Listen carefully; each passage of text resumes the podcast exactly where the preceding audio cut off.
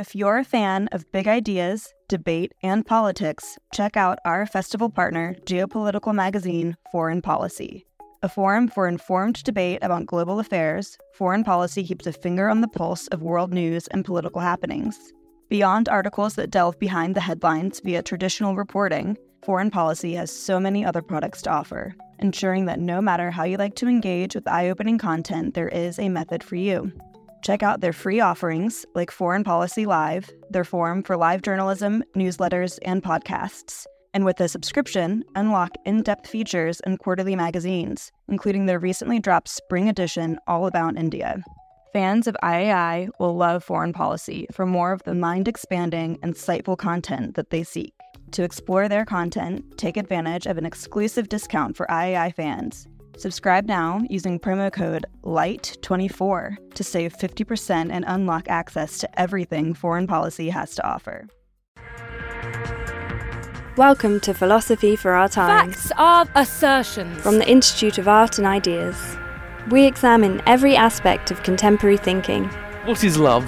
Is it real? Is democracy illusory and incoherent? Finding cracks in the way we understand the world. I think there is a crisis of values. Realism has failed. We debate the way forward with today's leading thinkers. We're all trying to understand what the hell is going on. A live podcast production from the Institute of Art and Ideas.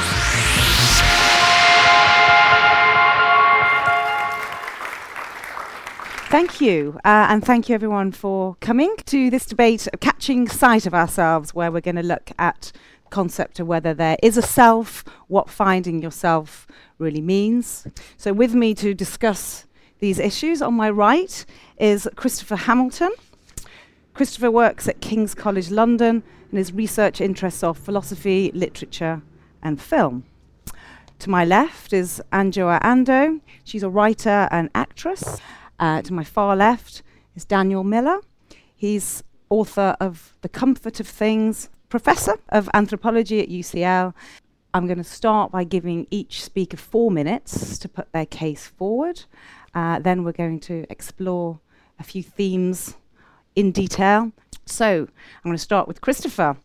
It seems to me that one of the problems that we have in thinking about the nature of the self is that we find it fundamentally puzzling. And there are various reasons for that. One is because I think we're caught between two attitudes that we have towards ourselves. On the one hand, one attitude we have is of ourselves as being largely given, largely fixed in one's nature. Uh, I think this is something that everyone experiences to a greater or lesser extent, and I suspect that it's something that people tend to experience more as they uh, get older. I remember a colleague of mine once said, many years ago to me, oh, you're too young to have a sense of who you are. Well, I don't know whether I'm old enough now to have a sense of who I am, but I do have a sense that there were certain parts of myself, of what I am, which are unchosen and are simply there. I know for a start that the reason I'm a philosopher is because when I was very, very young, I was puzzled by philosophical questions in a way that was totally unchosen by me. It, they simply came to me, questions which of course at the time I didn't recognize as being philosophical, but now do. So th- the fact that I have those kinds of uh, intellectual interests is simply, it seems to me, a part of what I am and just a, an unchosen part. On the other hand, we also have a sense of ourselves as not being like that at all. We have a sense of ourselves as being incredibly flexible, incredibly responsive to mood, impre- incredibly responsive to uh, the environment in which we find ourselves. So, for example, I know perfectly well that if I go and visit my mother, or I'm with my partner, or here, I'm not the same person on each occasion. I different parts of me come out, or maybe I'm acting in different kinds of ways, or or what is it? And that seems to be uh, a, a very mysterious and puzzling thing. So, those two sides of the of the self seem to me in conflict. We have a strong sense of ourself as given by a nat- given with a given nature, on the one hand, and on the other hand, as not having a nature at all, being extremely, as it were, light and flexible and changeable according to uh, context. If I asked you now, what are you doing here? You could all give me a perfectly clear and rational account. On the other hand, it seems to me that there's another level at which we operate where we find ourselves completely mysterious. It's when we look back on our lives we realized that we thought we were doing a certain thing and we realized that we were doing something else. So, the example I sometimes use some, with my students, who are probably too young to get it, is what are you now doing? Oh, well, I'm trying to win this argument with my partner. Why are you doing that? Well, because she's clearly wrong and I'm clearly right. And if she would only listen to reason, okay, so my, I can give an account of what I'm doing. Then you realize, actually, later, what you were doing was undermining somebody else's ego or trying to assert your own ego or maybe destroying a relationship or whatever. So it seems to me this is very, very interesting. Looking back on our lives, we give an account of what we were doing, which we can't give at the time, and which leads to a sense of the mystery of what we are and our role and place in the world. Adjoa. So I'm not an expert uh, in any philosophical or physiological or psychological field. I'm an actress with A levels and three children, one of whom is transgender. So the whole conversation about the self has come to me via the need to keep my very beloved, confused, and very distressed teenager alive. I gave birth to a daughter who always felt herself boyish, even before she had the language to say no to dresses, but yes to Spider Man as a prepubescent girl, it was less problematic for her because she could simply be a tomboy. I was, it w- wasn't a problem. But as puberty hit, breasts, hips, periods, she was overwhelmed for several increasingly unhappy years by a profound sense of a physical wrongness.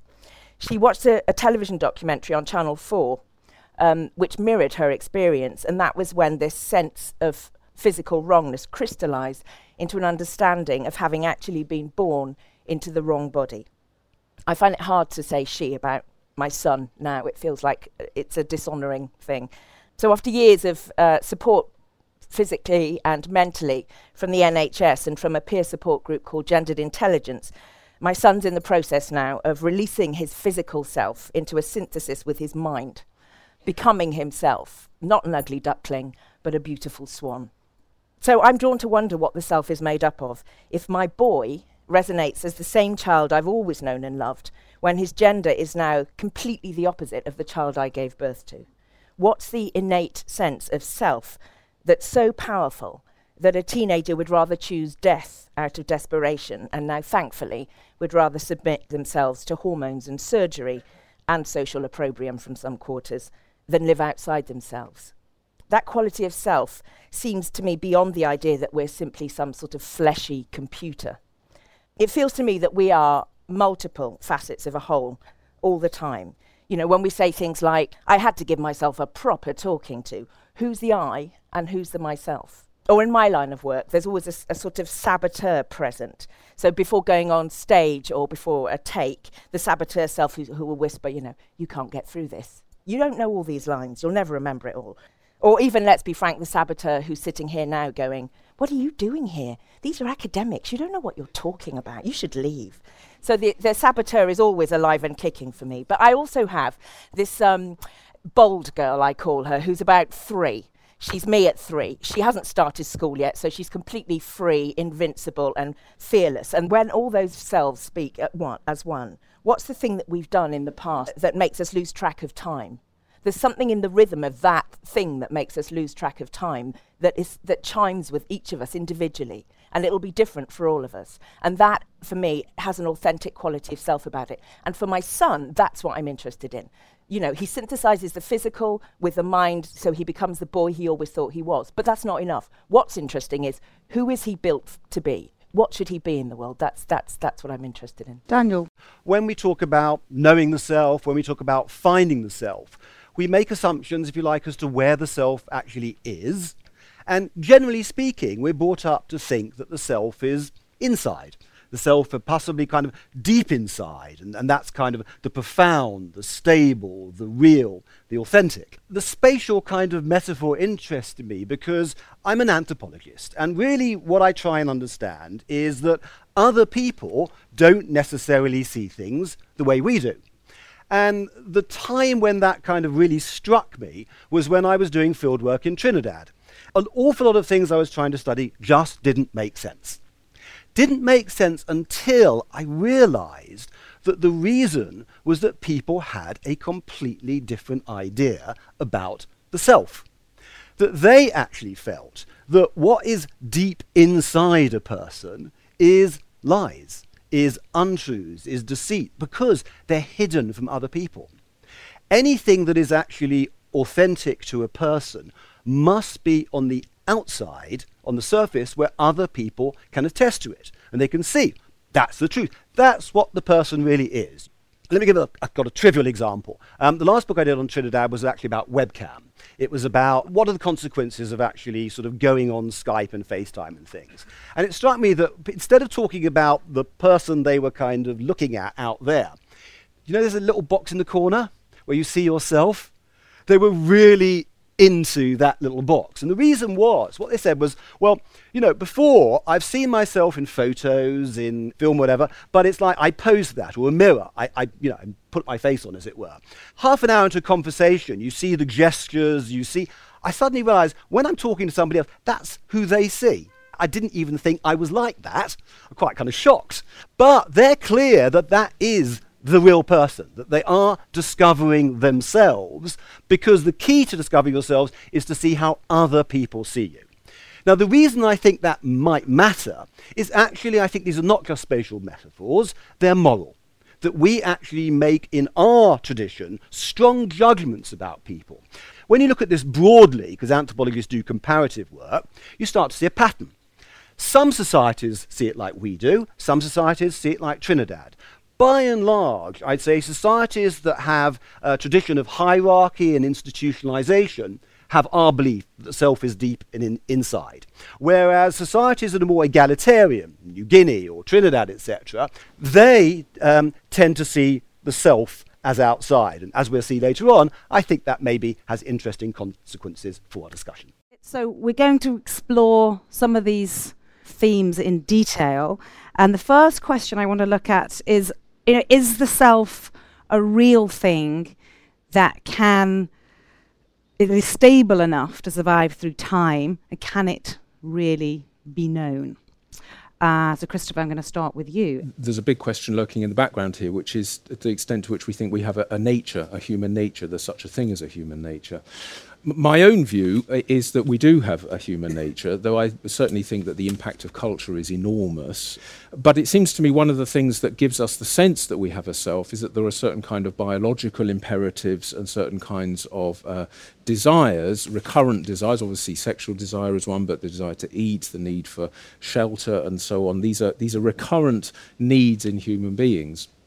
And that seems to me one of the things that gives us a sense of a certain kind of stability in the, in the self, gives the sense of a certain kind of I who acts, who takes decisions, who has desires, however minimally uh, we describe that. So my answer is a tentative yes, I think there is such a thing as the self, the experience of the, of the self. Whether we can know it or not, though, it seems to me, well, basically, I think we can't but I think it's part of the human condition that we can't stop trying to know it, in the sense that there's no such thing as, as finally arriving at the thought, now I know who I am, now I have the answer. There's always the possibility of further interpretation. There's always the possibility that somebody else might interpret my life in a particular way, in a way that's quite surprising to me. It makes me think, wow, maybe that's really going on.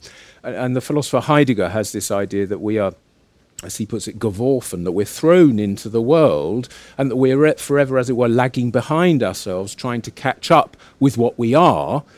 And we cannot arrive at now I have the answer, but even knowing that, we can't just stop. We still seek for self knowledge. Okay. And so that seems to me a kind of contradiction that, that we live with. So, y- so you think there is a self, but we're always in pursuit, we never quite arrive there in searching for it it's not just that we never a, quite arrive there. Yeah, yes, it's, but it's there's no such thing as arriving there. Adjoa, I presume you disagree with that. You believe that. Uh, no, I, I, ki- I kind of agree with that. uh, uh, I, what, what, uh, uh, it, you know, it's it, it was when you were saying, Chris, about uh, you had a, a, a, taste for something curious that was philosophical from a very young age. Mm. That was a very particular mm. thing that was your your thing. Um, so for me, that's a quality. That's a quality of your particular nature. That that's how I would how, how I would look at it. it, it there was something that um, Danny was talking when when you were talking about Trinidad, and because I would say Trinidad is a super hierarchical uh, culture. It's come out of slavery.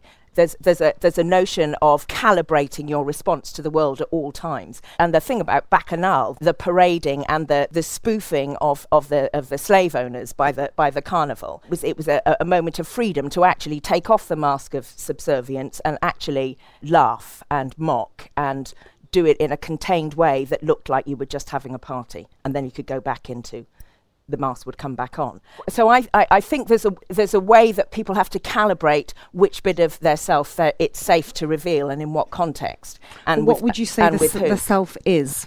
Well, for me, I would say the self would take a continual process of discovering because you may say, This is my gut reaction about something. Why is that your gut reaction? What, what, what things have come into play in your life that have made that your gut reaction? If you could put your finger on what those things were that came into play in your life that made that your gut reaction, maybe that wouldn't be your gut reaction. So this, the self would, would be something that is untainted, I would say. That And is, is a, is culturally constructed? um, absolutely, we are we are from we are what we are from from where we are at a certain level. But there will be somebody in a completely different culture, you know, maybe in a in the rainforest, who will have a curiosity that's a philosophical bent curiosity that would be the same as as, as Chris's. I'm going to bring Daniel in in this. How important do you think the culture is on the self, or, or is it something, is there something unique Well, first about the self? the two quick disagreements. My disagreement with Chris is that um, I really don't personally feel that we want to start with biology and sometimes not even psychology or philosophy because if we think say from biology that you know that is the source of what we're talking about we talk about the self then if you have another group that doesn't see it that way are they kind of less biological or do they have a different kind of link to biology? So I, I do have a problem with that kind of rootedness with regard to Trinidad uh, no I, I think that um, it's precisely because of slavery and indentured labor that there is such resistance to hierarchy and I see it all the time when I'm there and I think that explains a good deal about why in carnival there is such a concern with appearance being what we call play yourself, who you actually are, which was consistent with what I was saying before. But my point here would be instead of discussing this abstractly, I suppose because I'm an anthropologist, I'm interested in what do people actually do in practice in terms of this creation of the self and finding the self. I'll give two quick examples. I work, I'm working on social media, but I work with the young in schools, and I'm also working with the elderly. We, we both turned out to be working in hospices. Now, if you actually look at young people, etc., you don't see them, uh, I mean, there is introspection and there is doubt, and you gave a very poignant example of, of real trauma. But mainly teenagers, etc., they are obsessively concerned with peers. They're actually constantly trying out new, you know, I'm a goth. And you can actually watch them in this kind of project of the self. But it's all about, I would argue, this creation of possibilities and then seeing what the response is. But not determining by introspection whether that is created or whether you have found it, but always seeing, you know, what do my peers think, what do my parents think. And I found the same actually when I was working, I've been working with a hospice the last two years with people who are, who are dying of cancer. And I expected that this, you know, if any time there was going to be a time of introspection, of reflecting back on this project of the self, that would be it. But actually, it's not by and large what I found. What I was found people concerned with was loneliness. And I found that really, even at that age, it was valorization from other people for the worth of the self that self esteem depended on. And I think if you look at what people actually do in respect to the self, it may be a little different from the way we kind of talk about it um, abstractly.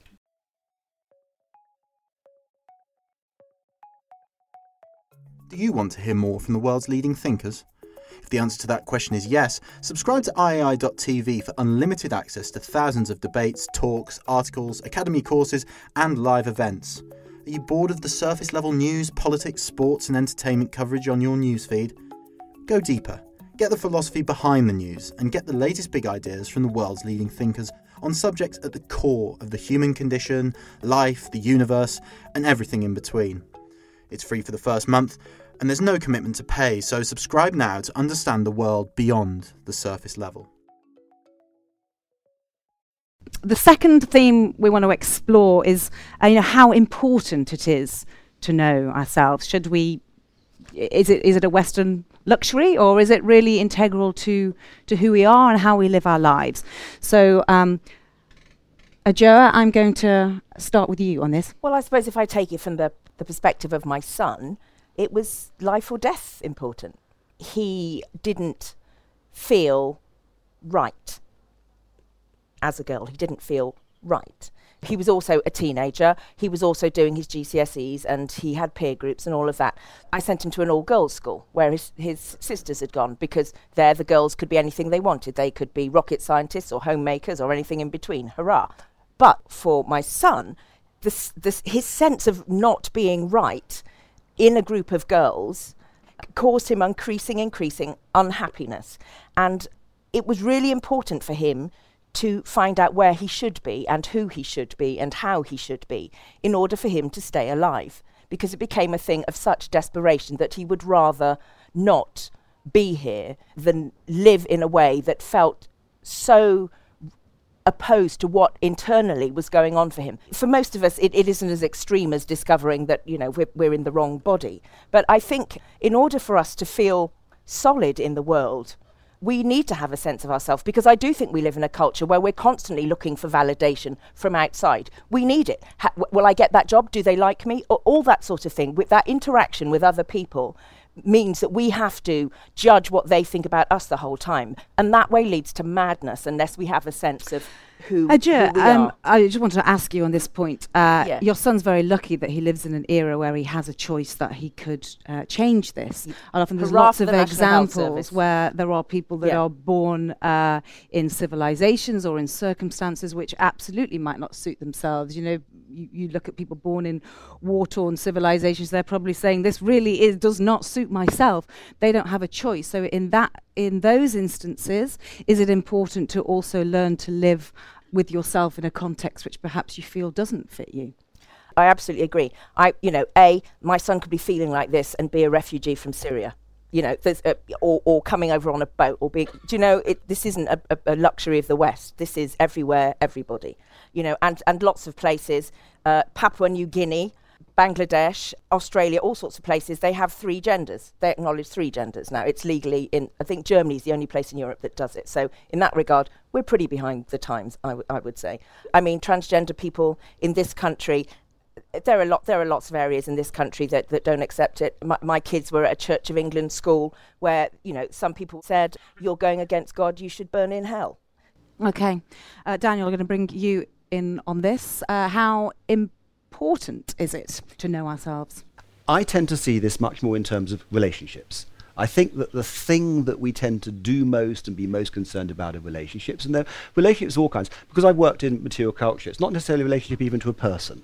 If you ask people how they manage to find themselves, you'll find it's often through things like when I became a fisherman, or when I did my sports, or when I did my cooking, or I became obsessed by a particular kind of retro punk music. And that's a relationship. It can be a relationship to the divine. It can be a relationship, I mean, relationship to pets. You know, the fact that my grandmother, when I came over, gave me baked beans and gave the dog chicken, I came to understand that was, you know, the key relationship. Um, and the point about it was, I think when you do find people really concentrating on themselves, it tends to be because it's become a kind of external project. I am now interested in the crafting of myself, and I do it much as I would craft a relationship with another person, with a pet, with the divine, etc. Whatever it is, it's always got to be through that externalization. That's actually how we find ourselves, and it is very important to people they do do that. Okay, Christopher Hamilton, Yeah. would you agree that it's all about relationships, or is the self? Is it more inside ourselves? Well, I think here there's the distinction that is helpful is uh, one that the German American philosopher Hannah Arendt uh, offers between who one is and what one is. So if somebody says, Who are you? one always gives a description which could, in fact, fit millions of other people. So she draws a distinction between what one is and who one is and says that the who is always elusive in various ways. Now, that seems to me plausible. But we try to find out who we are, partly, of course, by reflecting on who one is, but it's, it's reflecting on who one is in relationships, but more generally in the way in which we externalize ourselves in, in the world. Because it seems to me the following is true. There are some human beings for whom thinking about who they are is not terribly important. But for human beings as such, it seems to me, and I agree with you, Daniel, inconceivable that we could just give up the idea of knowing ourselves. But knowing ourselves is also the kind of architecture that we build, the kinds of festivals that we put on, the kinds of things we watch on television, that we have televisions at all. That all of that is a way of finding out who we are without sitting and kind of reflecting. What would happen to society if we, we didn't uh, be Well, we- concerned with discovering who we are? We die. We, we wouldn't be human beings. It's part of what human beings are that they externalize themselves in various kinds of ways. Now, if we didn't, if we did all abandon this search for who we are, and some societies around the world are forced to because they don't have the, the luxury of introspection, uh, what might replace it? Now, I'm going to bring in Daniel Miller on this. the essence of what we do could be summarized as empathy. What actually we try and do is understand other people and how it is they have the views they have. And particularly, I would say to students, you know, find people you detest or whose opinions you really don't like. And if you can understand why for them that is just the natural way to think and to be, that's what empathy actually allows you. Now, the result of that is when you see these people who have completely different from yourself, you come to a much more acute sense of, in fact, what your particular self is like. And the fact that it isn't just taken for granted, it doesn't natural, but actually it's formed in a very particular stance and set of ideas which may be different from all these other people.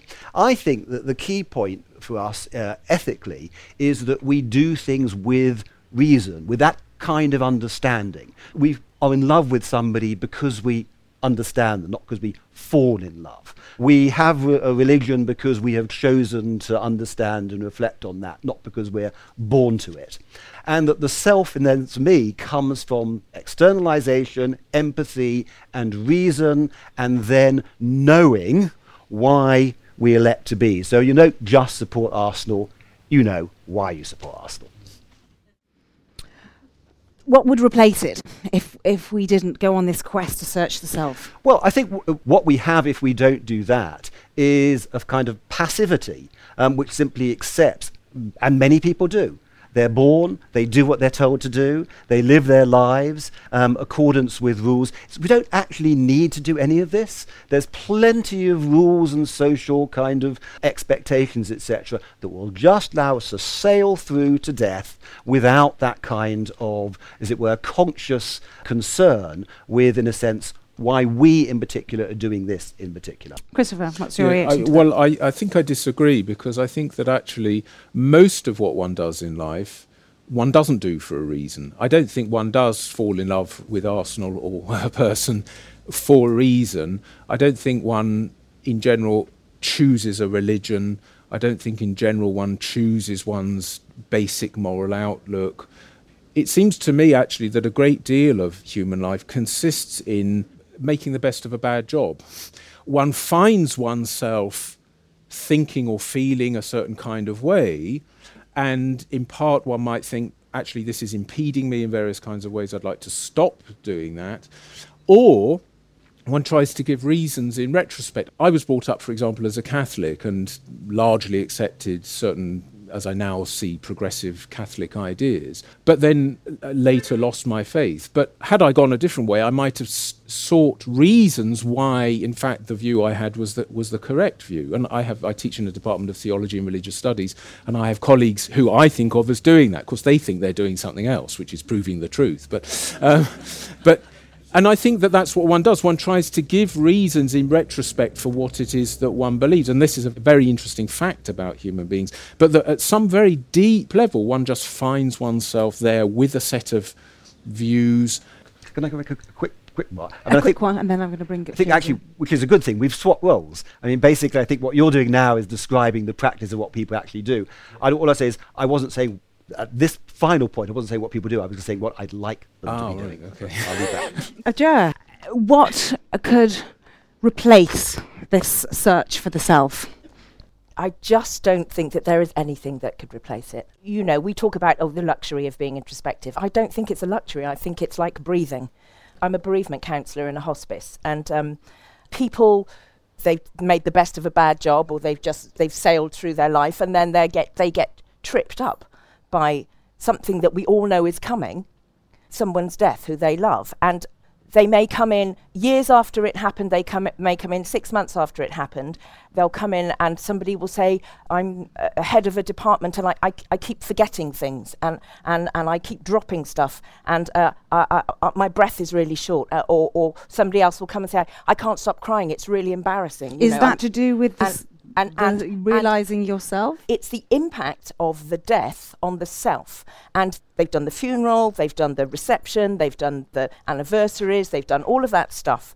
But at some profound level it's impacted on their sense of who they are I- I- in a really powerful and dynamic way that has become so um, unacknowledged so unreflected upon that it's gone it's become a somatic physical absorption into their body, and their body is now going, this is no. So, would you say it's possible for the self to change because of um, life events like I that? I think the self can be more known, and I think in that more knowing, people actually begin to be able to physically function again. But I, I think not reflecting on the self you know, the person who's forgetting stuff may eventually lose their job because they can't actually focus on, on stuff. It's, it's vital for our survival that we have a, a sense of, of who we are. Whether we consciously or unconsciously are seeking that is, is a moot point, but, but I, I think that that search goes on the whole time. So, what, one quick question to draw on that then, um, which I'm going to, to ask each of you, is if, you know, if you can temporarily lose yourself from a, from a, situa- a bad situation like that, can you refind uh, yourself quite quite easily. I think um, our lives would, would be so much richer if we find that rhythm that is our particular rhythm. So you would say you can arrive at finding the self. Uh, I think it's possible. And then the search ends. No, I don't think the search ever ends. When I was uh, 38, just over 10 years ago, I discovered who my real father was, who was somebody, uh, in fact, I knew from uh, a long time back who'd had an affair with my mother. And this cast my whole life and my whole sense of identity in a completely different way. And I felt I'd lost my identity and had to remake it. And one of the things I think that's interesting about that for me, anyway, was um, the sense that a, a, total kind of rupture and, and a, a break and a, a, sense of reconstituting myself, along with certain things that were remained. And for me, there was a peculiar irony in the fact that, you know, I worked as a worked as a philosopher, reflecting on questions of identity, and then this thing really happened to me, and then I had to start thinking. Eh, you know, some of my friends said, "Well, it would happen to you, wouldn't it?" so I think there's a permanent struggle. But you see, these kinds of questions is partly why I mentioned the issue of biology. You know, the sense of biologically where one comes from, which is not something we've touched on. You know, who's the flesh and blood from which I've come these things, I think, are much closer to our sense of identity than we imagine. And it's only, I hadn't really thought about it until I had to. But these things all go into, into that sense. And in, and in one way, uh, I think I agree with something that Daniel was saying earlier, that in a certain way, one is on the surface. And it's seeing how one is on the surface and how people react to one's surface, what one looks like, one's facial expressions, one's gestures, and so on, that one can, as it were, gain a sort of sense and regain perhaps a sense of identity. Okay. Daniel, uh, would you say that the self it can change through like key life events? I mean, personal life events. I mean, not cultural ones. I guess I have a more basic problem with the terms of the discussion. That I actually think that the problem we have is while for some people it is clear that a project of the self is meaningful, is valuable, and essential for some people.